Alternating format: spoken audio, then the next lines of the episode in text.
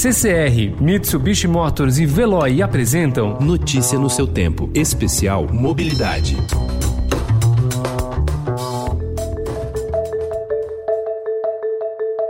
A contaminação por coronavírus tem como principal medida de prevenção o distanciamento social. O Ministério da Saúde recomenda que não haja aproximação menor que dois metros entre as pessoas. Lugares pequenos também devem ser evitados. E essas duas recomendações podem dificultar a opção por um serviço que vinha crescendo no Brasil: as caronas. Há o dilema de compartilhar o espaço interno de um carro em plena pandemia, provocada por um vírus altamente contagioso, e dividir as despesas de um trajeto no momento em que qualquer dinheiro extra pode fazer a diferença. Entre os aplicativos que possibilitam o encontro de motoristas com passageiros que precisam fazer caminhos parecidos está o BlaBlaCar. No Brasil, há mais de cinco anos, a empresa conta com 5 milhões de membros, que são chamados de caroneiros. Essa edição do Notícia no seu Tempo Especial Mobilidade fala sobre os desafios impostos pela crise sanitária no Brasil para as caronas.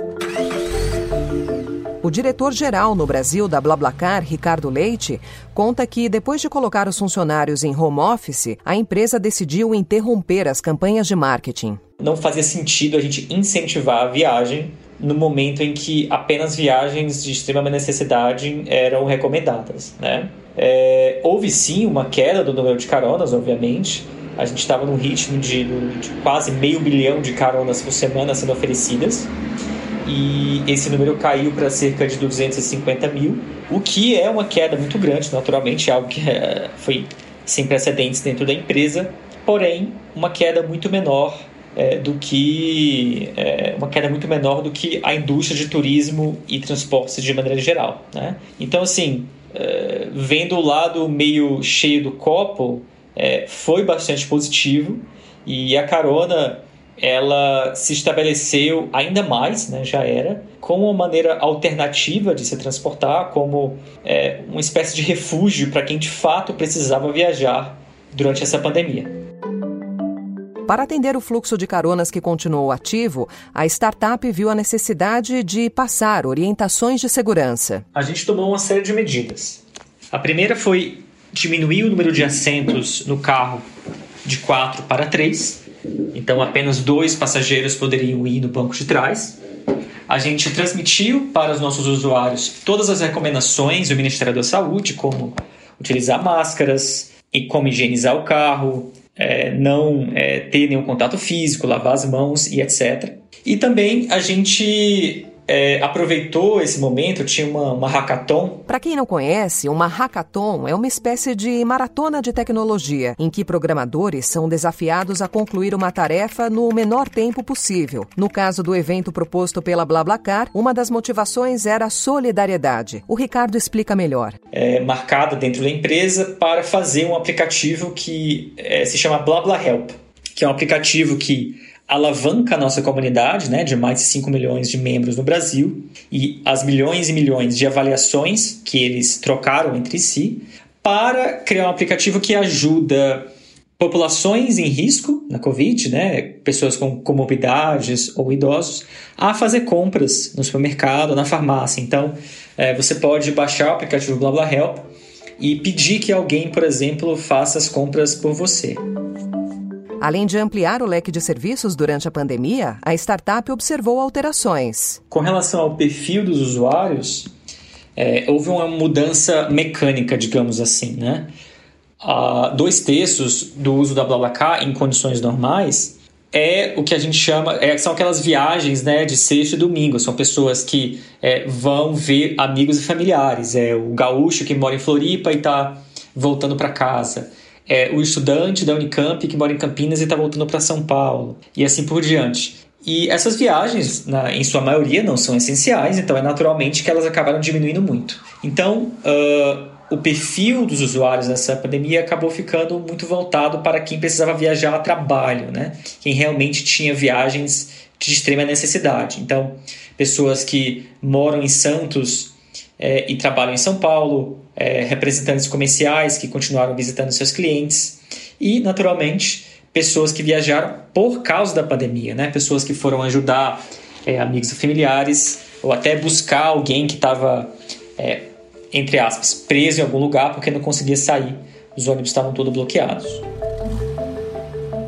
Diante de um entendimento melhor sobre a dinâmica e as mudanças necessárias por causa da pandemia, a empresa já está de olho no futuro. Olha, a gente está justamente nesse momento fazendo o nosso planejamento para o segundo semestre e o interessante é que quando a gente revê as prioridades que a gente já tinha definido né, para esse ano, nada mudou. Então, o contexto obviamente muda, é, o volume de caronas deve demorar algum tempo, não sabemos quanto, para voltar ao, nível de fevereiro, né, ao nível pré-pandemia. Mas, no fundo, os planos para é, essa retomada é, são simplesmente continuar o que a gente vinha fazendo, divulgando a BlaBlaCar, é, fazendo com que o número de caronas cresça. Na, na, naturalmente, a gente tem que fazer isso de maneira responsável agora, não só do ponto de vista sanitário, mas também do ponto de vista de gestão de caixa. Gestão de caixa é o novo mantra de qualquer empresa, startup ou não hoje. E é, vamos também lançar a nossa plataforma de, de venda de passagens de ônibus. Né? A BlaBlaCar está deixando de ser um aplicativo apenas de carona para ser uma, uma plataforma multimodal de transporte. E, naturalmente, esse lançamento do ponto de vista público, até porque já está funcionando, deve acontecer agora nesses próximos meses. Algumas perspectivas também estão sendo desenhadas. Acho que somente o tempo dirá, né? Mas tem, a gente tem algumas hipóteses fortes sobre o que vai acontecer, o que pode acontecer ou não. É, naturalmente, os volumes de, de, de, passageiros serão muito menores por um bom tempo. Não sabemos se por seis meses, ou 12 meses, ou, ou até mais. No caso da, da BlaBlaCar especificamente, como a gente estava em pleno ritmo de crescimento, né? É, talvez a gente acabe sendo um pouco anticíclico aí, mas não temos certeza. Haverá, obviamente, uma preocupação geral com muito maior com higiene, limpeza e distanciamento social. É, então, as empresas de ônibus vão ter que, enfim, fazer higienização melhor dos carros. É, plataformas de carona com a BlaBlaCar é, terão que é, tomar cuidado com as medidas que, que seus usuários tomarão dentro do, do veículo. Né? Um terceiro ponto é que a gente tem uma crise sanitária, mas também uma crise econômica, né? desemprego, recessão. Então, é, é esperado que a sensibilidade ao preço dos passageiros deva aumentar muito. Então, a gente deve ver uma migração de viagens mais caras, internacionais, para viagens domésticas. É, talvez, né? essa é uma hipótese, uma migração do avião é, para o próprio ônibus e o carro, é, que é sim um, um, meio de transporte individual, mas, vide a BlaBlaCar, ele pode ser compartilhado. Né? Então, no final das contas, é, a gente acredita que esse, é, esse incentivo ao, ao, ao é, transporte individual, ele é, é, junto, né, somado ao incentivo maior para compartilhar os custos, né, dada a recessão, é, ele vai acabar é, favorecendo as caronas. Né? Então a gente acredita que plataformas de economia compartilhada, de maneira geral, é, devem crescer provavelmente muito mais rápido que a média do mercado de, de, de transporte e turismo ao longo dos próximos meses. Perguntamos também ao Ricardo quais devem ser as lições deixadas pela pandemia para a mobilidade. Se você me permite, eu gostaria de focar nas lições positivas. Eu diria que a primeira lição é que os modos de transporte, né, em todos os modais, em muitas empresas, são muito ágeis para se adaptar. Né? A lição é agilidade. Então você vê é, empresas de ônibus é, adaptando suas operações para aumentar o distanciamento social entre os passageiros, rodoviárias criando estações de desinfecção, os próprios aplicativos de transporte individual eh, fornecendo ferramentas né, para que os motoristas e passageiros estejam mais protegidos, é, criando também estações de, de, de, higienização dos carros. A BlaBlaCar fazendo e tomando as, as, as medidas né, que eu mencionei anteriormente. Então, óbvio que o impacto foi muito negativo, é, para a indústria como um todo, mas eu tiraria como lição positiva essa adaptabilidade, essa flexibilidade, essa rapidez de todos em se adaptar e fazer o melhor possível. E aí, como segunda lição, obviamente, É, eu, como porta-voz da BlaBlaCar, tenho meu viés aqui, mas, puxa, é, é, num, num cenário em que você tem os aeroportos e as empresas aéreas com 5, 10, 15% do número de passageiros, ou mesmo se, se aplica às empresas de ônibus, a gente ter caído o número de assentos oferecidos em 50% apenas, entre aspas, né? É bastante forte, né? O, o nível de satisfação dos nossos usuários em março, abril, maio permaneceu estável. Um número muito menor, né? O, volume de, usuários muito menor, é, mas o nosso NPS, é, a avaliação média do nosso aplicativo permanece estáveis. Então, é, eu acredito que isso mostra um pouco da resiliência que o modelo da carona tem. Então, essas são as duas lições positivas que eu tiro. É, o automóvel, se você parar para pensar, ele é uma caixa de aço de uma tonelada é, e não faz sentido você levar apenas uma pessoa nesse objeto quando cabem cinco.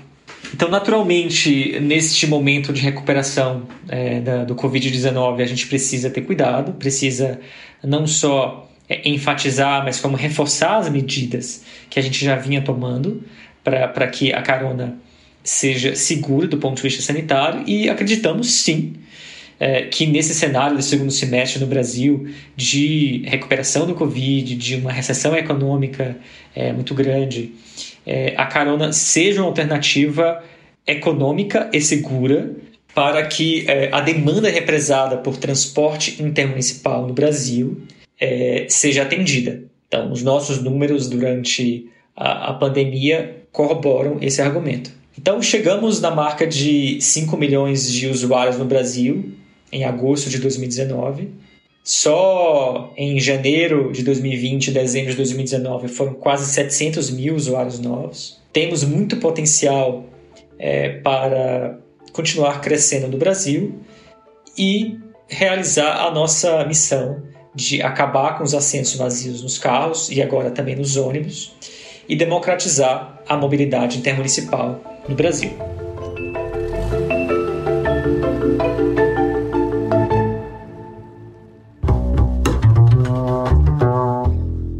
Este episódio do Notícia no seu Tempo Especial Mobilidade teve minha apresentação, Alessandra Romano, edição de Adriana Simino, produção de Gustavo Toledo e finalização de Mônica Herculano e Felipe Kozlovski. Obrigada pela companhia e até uma próxima. Notícia no seu Tempo Especial Mobilidade. Oferecimento CCR e Mitsubishi Motors. Apoio Veloy. Fique em casa. Passe sem filas com o Veloy depois.